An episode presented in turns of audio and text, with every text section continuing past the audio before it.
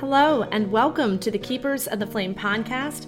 This is a show to shine a light into the darkness, to empower women, their support networks, and our communities to weather breast cancer. Because together, we weather this storm. But on this ocean, every wave brings you closer to home. And no matter what you think, you are never alone.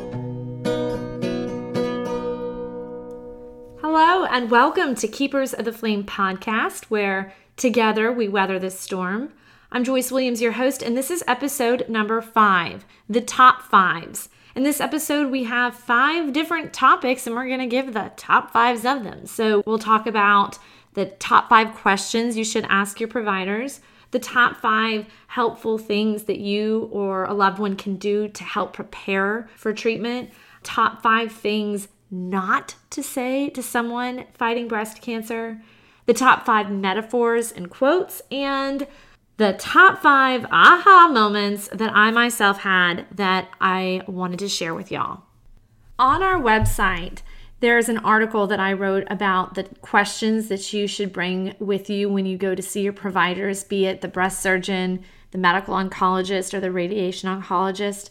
I found that when I went, fear liked to take the reins, and it was very helpful if I had a set of questions to take with me so that I could keep myself focused. Okay, fear might try to get me off running down this path of, oh my gosh, what if, what if, what if, but then bring it back. Keep bringing it back to my list. Okay, here's question two, check it off. Question three, check it off. So for more detailed information of what questions that you should bring and ask by provider, check out that article that I have on the website, w w w dot together we weather dot org. But for this podcast, I just wanted to do a highlight of some of, I think, the biggest key questions that you're going to want to ask. So question number one, and these are not in any, my fives, y'all, they're not in any particular order. They're just on there. But number one, you want to know, what kind of cancer do I have? I used to think that breast cancer was just cancer in the breast. Little did I know that there were a thousand different flavors of breast cancer. And I like to think that I'm a smart person, but y'all, I had no idea that that was the case until I find myself walking down this path. So what kind of cancer do you have? Okay, so you might have breast cancer, but what does that mean? Is it found in the ducts of your breast, or is it found in the lobules where the milk is produced? That gives you an idea of where it is, okay? Is it D C I S or is it invasive? Well, in situ basically means that it's locked inside that compartment. So for example, if you have D C I S, it stands for ductal carcinoma in situ, which means that it is inside those ducts that the when the milk is produced from the lobules, it travels through those little tunnels all the way out to the nipple where the milk is released. And so if your cancer is found in the ducts, for example, and it's something called D C I S, meaning in situ, it means that your cancer did not break free of that container, of that little tunnel. Okay. Whereas if you have invasive, it means that it kind of ate a hole in that tunnel and started leaking into other breast tissue. Doesn't necessarily mean it made it to the lymph nodes. That's another question. So going back, main question is, what kind of cancer do I have? Where is it found? Is it in the lobules? Is it in the ducts? Is it in situ, meaning it's still in that container, or is it invasive? And then also, they'll run some tests on your cancer to find out what the hormone receptors are. Is it estrogen and progesterone positive or negative?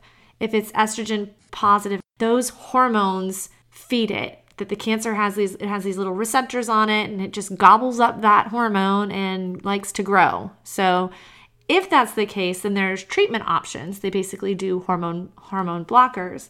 But that's a question that you're going to want to know. What am I? Estrogen positive, negative, progesterone positive, negative.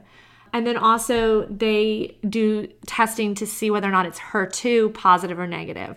And then your treatment plan is going to basically be dependent on all of that. Okay, so yeah, you have breast cancer, but what flavor of breast cancer do you have? Do you have triple negative? Do you have triple positive? Or do you have estrogen, progesterone positive, H E R two negative? Whatever you have and where it's located, and what stage you are, that's all the kind of cancer that you have. And your treatment plan is going to be dependent upon all that information. So number one question is you want to know specifically what kind of cancer do you have. Once you have the answer to that first question, that's going to tell you your treatment plan. So that's your second question is, okay, what does my treatment plan look like based off of the information they just gave you? Now, one thing to keep in mind is that your, quote, plan, it develops as you start to move through it. I used to think going in that I could go see the doctor. All right, I have cancer. Tell me what it is. Lay it out for me. Give me my outline. Step Roman numeral one, I do this, blah, blah, blah. Step Roman numeral two, I do this, da, da, da, da, da, da. Here's the problem. As much as I wanted to plan and know exactly what was coming and when it was coming, sometimes you just don't get the entire treatment plan written out for you until you start journeying through it, because you may not know whether or not you need, say, chemo or not until you've already had your surgery and they biopsy the tissue and the lymph nodes. That might determine that for them. So sometimes it, it's, um, I know it was disappointing for me, and I've spoken to a handful of other women and they've told me the same, that it was frustrating and disappointing going in, well, what am I supposed to do? I can't fight this unless I know my plan. Well, keep in mind that, yes, keep asking what's your treatment plan, but keep in mind that sometimes that's going to fill itself out as you get answers to the first part of it. And your treatment plan, it's very personalized. It's personalized for you because your body is different, your situation is different, and your cancer is different. There's so many different flavors. Parts of different treatment plans can include surgery, a lymphectomy where they remove part of the breast, or a mastectomy where they move the entire breast tissue. Talk about those with your doctors. What's the advantage and disadvantage one over the other? Then there's radiation. There's also chemotherapy. There are things called hormone inhibitors. Uh, Herceptin is also a treatment possibility. And again, all of that depends on the answer to question number one. What kind of cancer do I have? Number three, third question to ask, what are the risks? So if I do this treatment, if I do this, whatever the, the recommendation is, what are the pros? What are the cons? What are the risks associated with it? What is lymphedema, neuropathy? How will this affect fertility, or will it? Those kinds of things. Also, what kind of side effects can you expect, both short-term and long-term? What are they? And just because, you know, more flavors to this, just because you may be recommended, say, chemotherapy, doesn't mean that that in itself is a one-stop shop.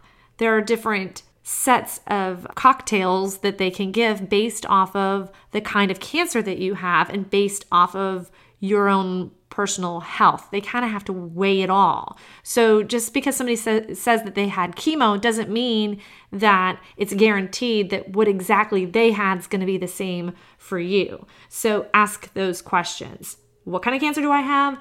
What's my treatment plan look like? And what are the risks and side effects associated with them? Okay, question number four. This one, number four and five, I love these because when you're starting to feel like, I don't know what to do, I just, I don't know what to do, then ask this question. Number four, how will this treatment of blank, yada, yada, whatever they're recommending, be it surgery, radiation, whatever, how will this treatment affect my prognosis?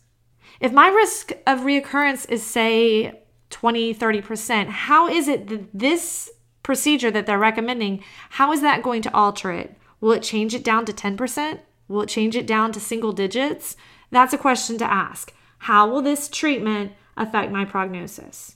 That's question four. Question five, when you still aren't quite sure and you don't know what to do because it is overwhelming, this is one of my favorite questions to ask. When you feel like you're in this gray area and it makes sense if you do it, but it could also make sense if you don't, and you're just not really sure what to do, I like to ask, well, what would you tell your daughter to do? Or what would you tell your wife to do? Or if you have a young female doctor, you can even ask, what would you do? And kind of get their personal take on it. I love that question because it helps put it into perspective a little bit more. Okay. Top five helpful things that either you or a loved one can do to help you prepare. Number one, and again, these are also not in any particular order, but number one is a meal train. I know that I talked about this before when I had my friend Michelle come on in episode number three, and we talked about how cancer is viewed from the friend perspective. The meal train was incredibly helpful. It's when you, and the link to this is also on our website, but it's when somebody sets it up for you and, and friends will sign up. I'm going to bring a meal for you on this day, and so-and-so is going to bring it on this day. And that was so nice because after surgery and after chemo, I was just run down. I was exhausted. And in the case of surgery, I couldn't even move, let alone cook. So just having that already taken care of, so I didn't have to worry about it, my family was cared for, that was incredibly helpful. So that's one of the things. Thing number two that you can do or have uh, friends can do for you is to have your house cleaned. I couldn't move around. After I had a, a bilateral mastectomy, I could not move my arms. I mean, it took a lot just to get up and move around. Basic care for yourself. Getting up and getting clean and brushing my teeth would wipe me out, and I needed a nap. So to have to clean my house, that just wasn't going to happen. So having somebody do that for me took that weight off of my shoulders. Also, when I had chemo, you got to keep the house clean, so that helped there as well. Number three, things that can you can do or prepare for ahead of time is to set up a ponytail fund for somebody, or if you're the one going under treatment, you call your hairdresser and set up an appointment and say, I'm having surgery done on this date. Afterwards, I'm going to need help washing my hair. Because this is especially true if you are having surgery done prior to, say, chemo. So, for example, I had my surgery done and I had long hair. I hadn't had chemo yet. I hadn't lost it all. And after surgery, you can't take a shower right away. And even if I could, I couldn't get my arms to reach up to the top of my head. They just wouldn't move.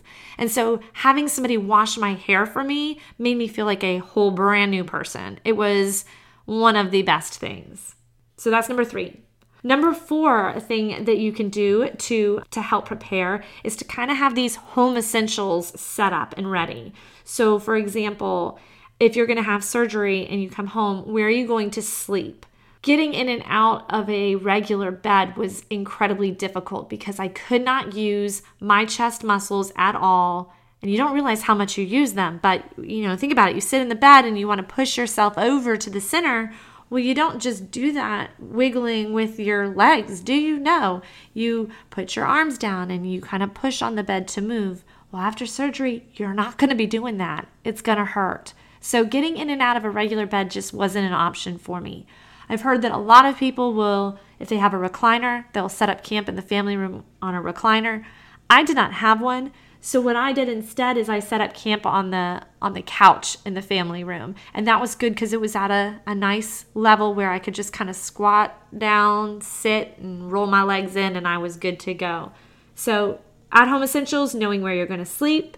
Also, things y'all don't think about, but that back and forth movement of moving your arms if you have a mastectomy, it hurts. So if you have an electric toothbrush, that is very helpful because that back and forth movement of a regular toothbrush, that just hurts. So if you have an electric one, you can just kind of hold it there, let it do a tooth, slowly move it, let it do another one. You're still getting your teeth clean. Maybe you just move your head, you know, but um, an electric toothbrush was incredibly helpful. And then also consider an electric razor. I was, I'm of that camp where I just cannot stand to not have my legs shaved. It just bugs me. It just bugs me. I don't know why. I'm crazy, but it just bugs me. And I couldn't really use a straight razor because it was taking a lot more effort. And then as far as my underarms go, I had a scar under my arm from where they had taken lymph nodes out as well. And I couldn't, the sensation came back, but in the beginning, like right after surgery, I couldn't really feel that sensation. So I didn't know how hard I was pushing. And am I Am I pushing too hard? Am I going to slice my skin? Am I going to pop a stitch? Like that just was a very bad combination. So investing in using an electric razor was helpful because I could get that shave done to make me feel at least partly back to me, feeling the way that I wanted to feel without the risk of popping a stitch. So that's just some at-home essentials to think about.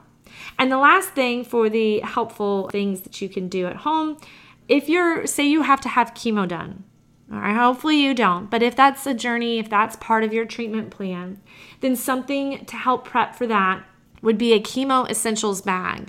Okay, well, what, what goes into a chemo essentials bag? Well, these are the things that I found that was helpful. Put in there a fuzzy blanket. It's cold in the treatment room, so having a nice, comfy, cozy, this is my happy blanket space makes you feel better and keeps you warm. Maybe also throwing in there a pair of pretty feminine socks just to be cozy, but also to remind you that there are elements of beauty, even if you're in this icky-licky place. And yes, I'm talking about socks because darn it, they can be cute. Also in this chemo bag, it's a good idea to throw in a journal or a cool pen. That way you can be writing down either things that are happening that you want to remember to tell people, or you can be writing down quotes that you come across that are inspiring, any and everything that you think about that you want to remember because it motivates and inspires you. Then you have a place to write it and you got something to write it with. A water bottle is good to throw in that chemo bag. And also, y'all, you're going to be sitting there for a long time. Chemo is not just, hey, give me a little uh, prick in the arm and let's be on our way. No, no, no, no. You have to sit in this room and wait and wait, tick, tock, and wait some more until the drugs drip. And it can take hours. My treatment wasn't even that, quote, bad, and I had to sit there for four hours. So you're going to get bored. You need stuff to entertain you. So bring a deck of cards that you can play with with a support person that comes with you. Throw in your bag um, magazines, a book that you like to read, or coloring books and coloring pencils. And snacks. A lot of places will have snacks, but if there's something particular that you want, go ahead and bring that too. And then also in the chemo essentials bag, I would say to throw in some super, super soft hats. Hats are good because when you lose your hair, you may not realize this unless you've ever been bald, but a lot of the heat escapes through your head. So even in August in Georgia, I was freezing all the time. So having a hat that I could put on my head would help me keep my body temperature a little bit more regulated. Now, I say soft hats because some hats can be scratchy. And this part of my body, this skin that really hasn't ever felt much of anything on it before, can get irritated really easily if it doesn't have something super soft on it. So soft hats. And that's the chemo essential bag. So those are the top five things. Meal train, clean, ponytail, your at-home essentials information, and your chemo bag. So when somebody tells you that they have cancer, that's pretty shocking. And a lot of people don't necessarily know how to respond. So I'm going to start by saying, here are the top five things not to say, and then try to give you a better idea of things that are helpful, things that you can say. So number one, and again, th- these are not in any particular order, but number one, I have heard people say, oh, don't do anything drastic, or are you sure you want to do this? And I know that I'm not the only one. I've talked to other survivors who have heard lines similar to those. Like, oh, so-and-so had this done and, and she didn't have to do anything really crazy. So don't you do anything crazy either. Like, you'll be fine. Well, here's the thing. Everybody's story is different and your situation is different. So don't, don't say that to somebody that's going through breast cancer because it puts seeds of doubt in their mind. It is hard enough for them to come to terms with what is happening to their body. These decisions that they're making, they don't come to lightly. They may come to the decision of, yes, I'm going to have a mastectomy. That's not an easy decision. Even if they say it and you hear, I have breast cancer, I have to have this surgery, they have not made that decision lightly. So to say, oh, don't do anything drastic, that kind of hurts. Also, there's the other extreme of, oh man, I know so-and-so. My Aunt Winifred down the street, she had breast cancer once, but yeah, she, she died from it. She she put up a good fight, but she it ended up taking her in the end. Don't say that either because, you know, again, everybody has their own story, but you can't compare one person's journey through breast cancer to the next. Those two things, those number one and number two things, even though they're complete opposites, I think that they're coming out from people because They're trying to relate and they're wanting to say something that's helpful, and they're just kind of stumbling over their words. So if you are the person that is diagnosed, kind of give them the benefit of the doubt there that they are trying, but then also recognize that just because that was somebody else's story, it does not mean that it is your own. A third thing not to say to somebody going through breast cancer, don't say, hey, call me if you need anything. I mean, that's nice, and you might genuinely mean, hey, I really, I'm there for you. Call me if you need anything. But here's the thing. Somebody fighting breast cancer, they are already so overwhelmed with everything else that is on their shoulders, with the surgeon's appointment and the radiation oncologist appointment, and then you have chemo, and I gotta get a port, and a, and a, and a, and a, trying to jump through all of these physical hoops. That and a one more thing, call me if you need anything, as much as you meanwhile was saying it, your loved one's not going to call you. So instead, as their friend, just go ahead and take the initiative. Just do it. Just do something.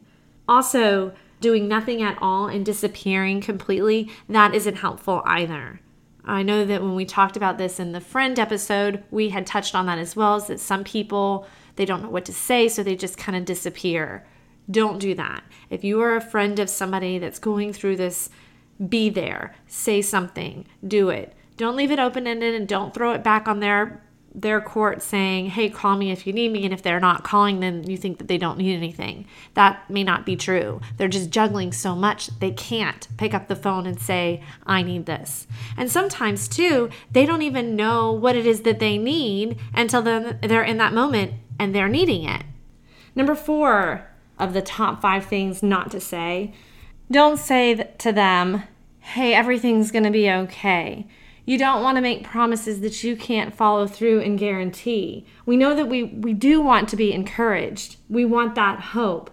But we don't know for certain that everything is going to be okay. And we know that you know that that's not necessarily the case too.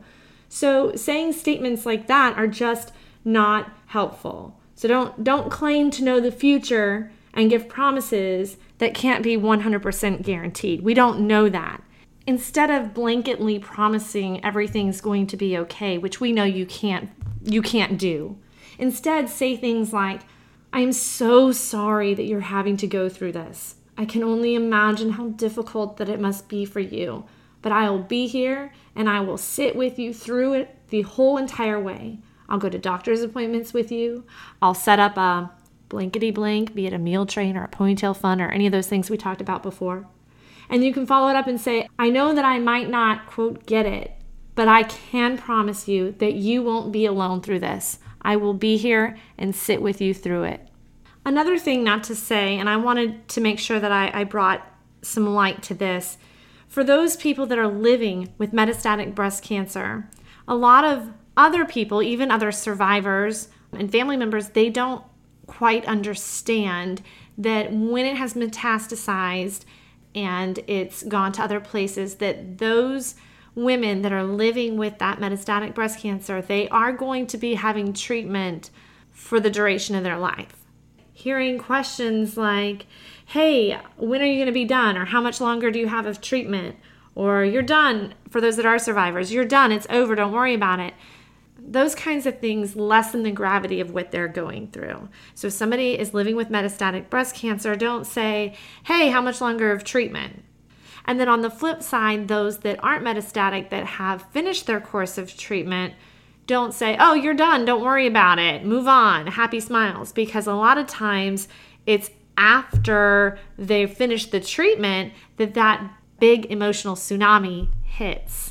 What you don't want to do as a loved one is you don't want to minimize their trauma. They've been through something hard. Let them process. Let them feel. Let them be however they're going to be in that moment. Don't rush them through it by making comments like, oh, you're done, or when are you going to be done? When people finish their treatment, for those that aren't metastatic, and they finish their treatment, oftentimes they don't feel like they have the right to say anything or to feel a particular way because they are, quote, done. So don't confirm those internal fears that they have by saying, oh, you're done, it's fine, get over it, you're good, because they may slip into their own minds and start to suffer in silence and keep you from seeing the truth that they hide within. You don't want that to happen to your friend. So the next category is the top five metaphors and quotes. And some of these I have said before in previous episodes. And y'all, I love them so darn much, you might be hearing me say them again and again and again until you have them memorized because they're awesome. But the first one that I'm going to share with you, I have already said in previous episodes. This is the, the metaphor of roll onto your back and float. So since I have already said it, I'll, I'll make it brief. Basically, when you feel like you're drowning and you're in over your head, I was once told, hey, when you feel like that, what's wrong with rolling on your back and taking a moment to float? It doesn't mean that the swim is over. It doesn't mean that you're giving up. It means that you're taking a moment, just one moment, to breathe, to be. And floating, again, it can look different from one person to the next. It could be taking that hot shower. It could be calling a friend. It could be journaling. It could be doing yoga or meditating, okay? Any of those things that give you just that breath. It doesn't mean that you're giving up on your fight. It just means you're taking that moment to catch your breath before turning over and starting your swim again. So floating, that's my that's one of my metaphors. The second metaphor is, I've also said before, this is the cookie dough one. It is the one where I say, okay, well, you're never going to hear me, hear of me eating a raw egg. That's just disgusting. But I love cookie dough. Well, you can't have good cookie dough if you don't fold in that icky, nasty egg into the batter, right? So good cookie dough is made of the good, the bad, and the ugly combined. It's made of those nice, yummy, sweet chocolate chips, and it's made of that icky, icky egg too. We are all of it. So embrace the cookie dough, okay? We wouldn't have it if we didn't have those bad moments in our lives either, if we didn't have that egg. Embrace the cookie dough. That's metaphor number two. Metaphor number three, Ashley talked about in our emotional episode, episode number four. She talked about how we have to let go of the things that we can't control and focus on the ones that we can. And she gave the metaphor of a roller coaster rider, right? There's two ways to ride that roller coaster. You can white knuckle it, or you can raise your hands up in the air and go with the ride. Both of these riders, they're on this ride. They're having those highs, they're having those their lows. It's just one of them is letting go of the things that they can't control about it, and the other one's trying to strain and control everything that they really can't control. But then also within that metaphor, remember that this is just a stop in the park. It's just one ride in the entire amusement park. It is not your entire story. But in regards to control, letting go of the things that you can't control, just sometimes taking a moment and putting your hands up in the air and going with the flow of that. That doesn't mean that you're not going to try to get things done and work towards things, but there's sometimes you have to recognize that there are things that you can't cannot control, and those are the ones that you have to take a deep breath and let go of and switch your attention to the ones that you can.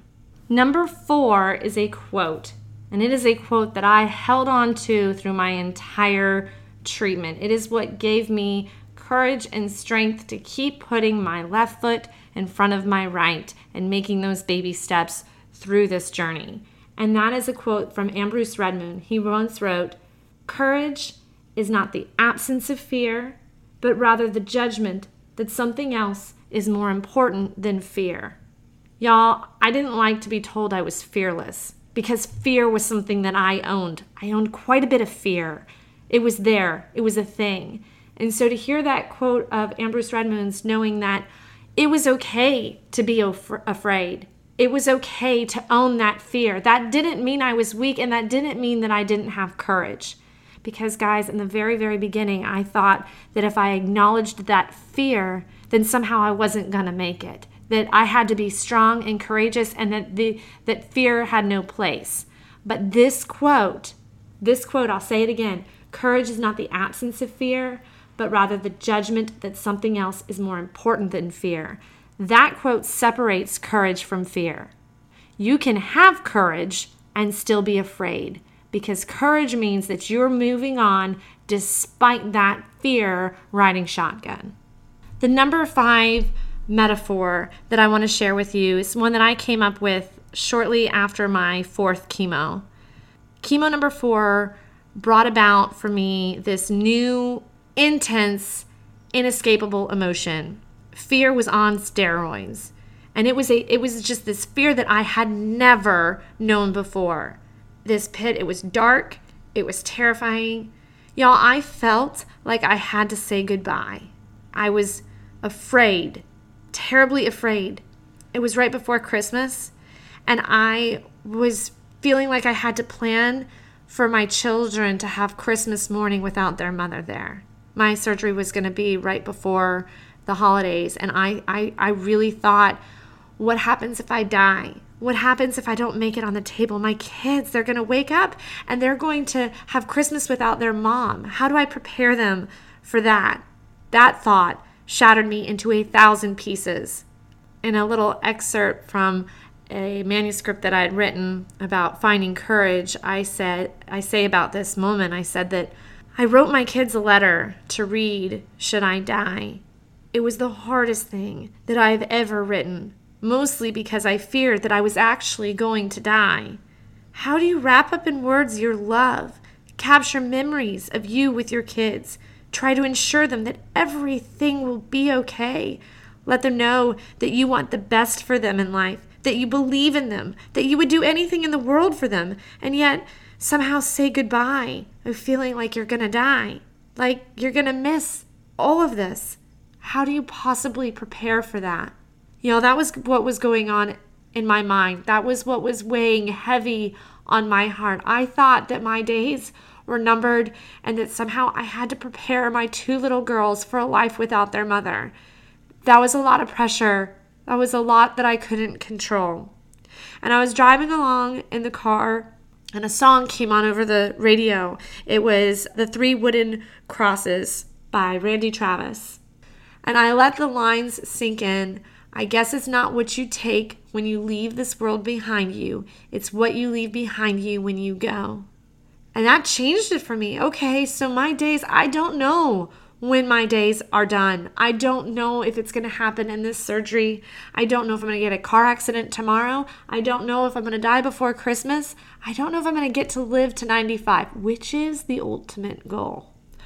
I didn't have control over any of that, but I could focus on what I wanted to leave behind.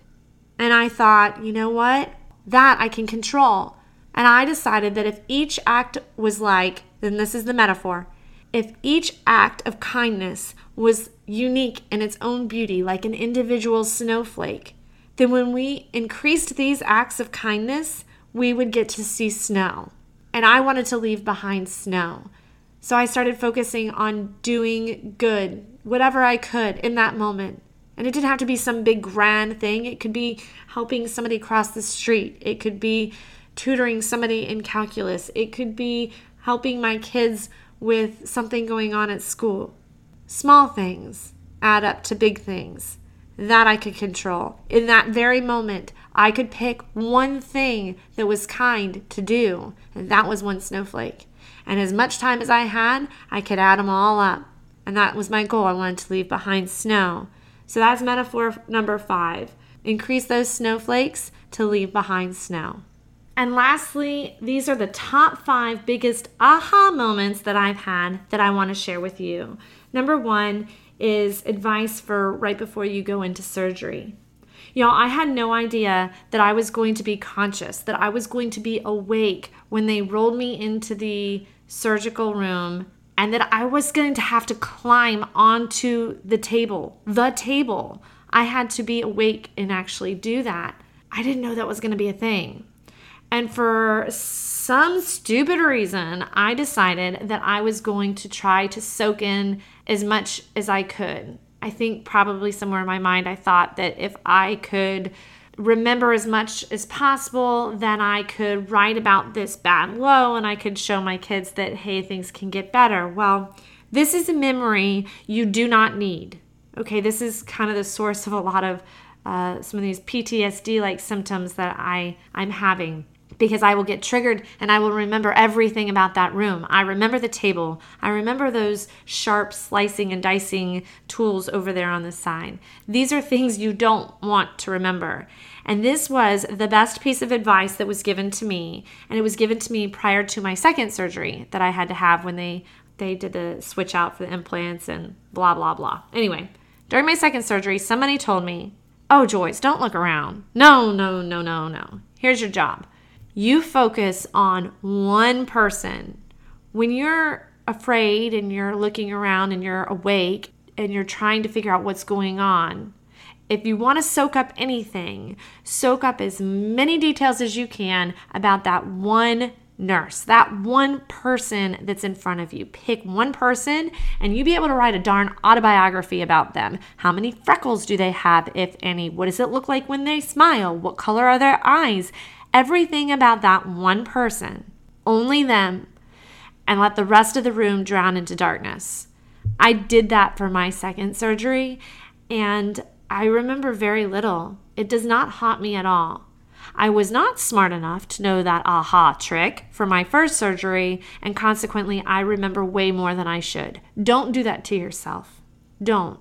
Instead, you focus on that one person and you write their, a story completely about them with all these crazy little details about that one person. Make that your focal point. The second big aha moment, and these aren't things that came to me in one step. It, it, it was a process to get to this point and still kind of a work in progress here and there. But thing number two is learning to live and to love with my whole being, with my whole heart. That means showing compassion for those pieces that are less than comfortable about myself, for those pieces of who I am that are far from perfect, and those pieces of myself that I sometimes wish I could carve off or exile someplace. I don't want them. Those negative pieces, those negative emotions like fear and sadness or grief, they have their own story to tell too. So listen to them and learn from them. Lead from your whole entire heart, which includes not only the good, but those bad, icky, uncomfortable feelings as well. Don't settle for being two-dimensional. Flat Joyce, showing only smiles and perfection, that is not me. It's not realistic. And truthfully, it's not nearly as powerful and courageous as the complete package, accepting my whole heart, everything about me, that fear, that sadness, and that positivity, and those smiles, it all together. Thing number three, y'all, emotional healing is very, very, very, very much a thing. Yes, when you're diagnosed with breast cancer, you have to go through the physical trials, one step after another after another, but that is not the only element to this journey. There is this emotional thread as well, and healing from that is very, very much a thing. And it doesn't magically mend the moment that you finish your actual physical treatment either. So there's no, and there's no shame in asking for help. There's no shame in talking about it, because I can tell you this much, every single person that I have talked to has said this truth, that these emotions, it is a big part of this journey. So don't ignore them, tend to them, and heal completely. Number four of the aha things that I wanted to pass along to you is knowing that courage is something that we all have, even if you don't feel like it. I did not think that I owned any ounce of courage. That was something that I admired in others and aimed to have myself, but that I didn't think that was part of me. But here's the truth. It is nestled inside each and every one of us.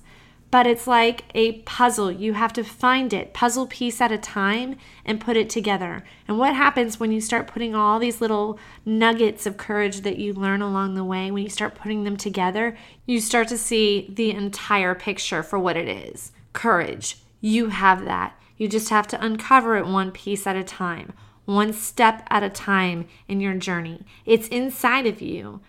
You just have to piece it together. I actually wrote a manuscript called Finding Courage, where I talk about those little nuggets that I learned along the way. And one of these days, I will get back to um, trying to get that published. But right now, my focus is on these podcasts. So I will share with you, though, for the top five, the fifth aha moment, I will share with you something that I learned. I wanted to know what sorts of things would I need to remember if I found myself stuck in a rotten place, in a rotten situation once again. Because my emotions, they were up and down and up and down and up and down, and they were incredibly difficult. But when I found myself in a moment where I was able to think a little bit clearer, I wanted to know, how do I help myself when I end up getting slammed against the floor once again? What kinds of things do I need to know in those mo- in that moment? My therapist actually gave me some really good advice here. She said, use these moments of clarity to talk to yourself. It can be hard to think clearly when you're in the midst of something hard. But if you if you give yourself a message to the future you, it can be quite powerful. Here's an excerpt from my manuscript, Finding Courage, where I talk about that.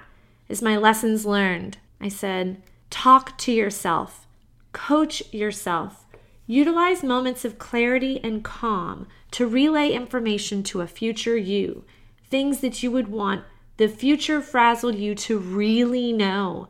You can write yourself a letter, you can make a video, create a recording, or put together a playlist of songs that say everything that you know that you'll need to hear.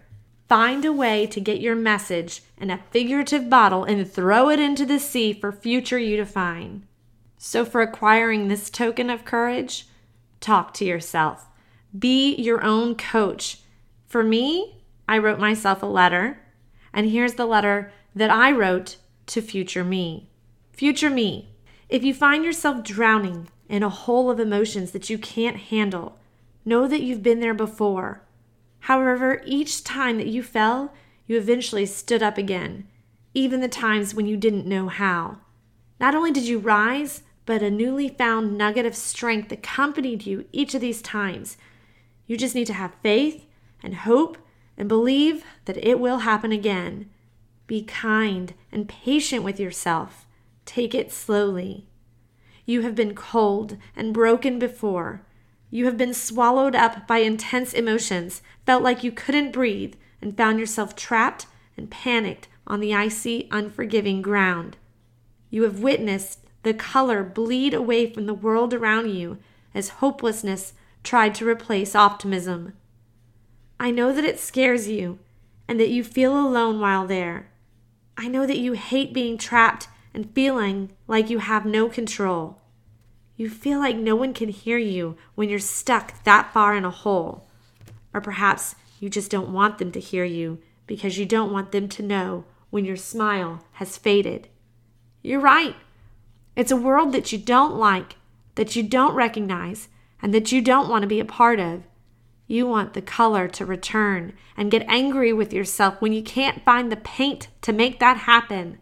This only adds to your defeat. If you feel like this now, know that you've been there before and you have survived. You have been there, and yet you were able to move past it. The color returns, it always does, and the colors are so much more radiant after the rain. It may seem like an eternity when you have to deal with unpleasant emotions and strife, but in the grand scheme of things, it's really just a bump in time. Yes, you are changed. You're a new person now, but you will find your new normal and find a way to be stronger for it. Think of the times that you've fallen before and how much stronger you were when you got back up. It will happen again. Your girls will look back at this journey of yours and somehow be able to find their own strength, to find courage in the midst of their own pain. Show them that it can be done. Time is not always your favorite thing. So when I tell you to, quote, give it time and be patient, it's probably just going to annoy you. You want to know how much time and what to do now to make it go away. You don't want to give it time, nor do you want to be patient. Those are hard things for you to accept, but that's the truth. Know that in the big scheme of things, it's really not that long. If it makes you feel any better, focus each day on making those snowflakes. Think of those small things that make you happy as well. Remember that being able to rise up again has a lot to do with accepting yourself in your entirety, Every emotion, good or bad, and every scar that you've been given are part of you, and you need to love and accept them as part of you. When those emotions, when they get too hard to carry, say something. Don't let pride and shame cloud your vision. Listen to your own advice. You are the one who walks this journey, but that doesn't mean that you are alone. Love, present tense you.